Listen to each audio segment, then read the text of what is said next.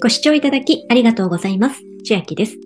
今日は Apple Pay の7個、最大2023万7個ポイント山分けキャンペーンのお話です。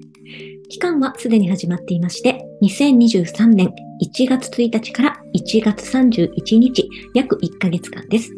Apple Pay の7個ですので、iPhone をお持ちの方はご参加いただけます。キャンペーンの概要はキャンペーン期間中に Apple Pay の7個を新規発行かつ合計税込3000円以上お支払いすると対象者全員で最大2023万7個ポイントを山分けです。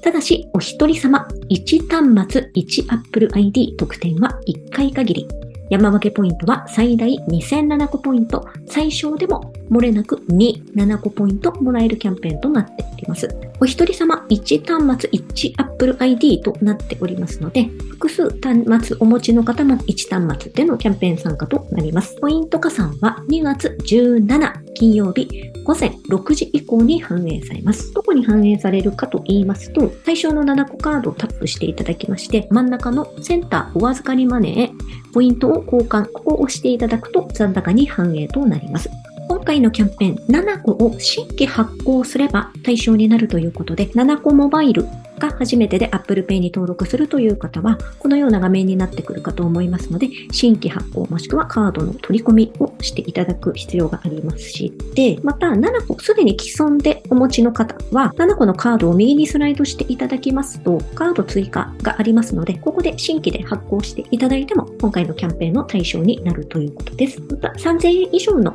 利用になりますので、何を買おうかなと私も考えていたんですが、ポスタカードも対象のようですので、楽天ギフトカードですとか、ポサカード類、また、最近近所のセブンイレブンで結構いい野菜が売っていたりするので、12月のキャンペーンの時もセブンイレブンで野菜を結構買ったんですけど、そういったものでも利用していこうかなと思っております。では今日は Apple Pay 7個最大2023万7個ポイント山分けキャンペーンのお話でした。内容が良ければグッドボタン嬉しいです。また YouTube のチャンネル登録、各音声メディア、Twitter のフォロー等もお待ちしています。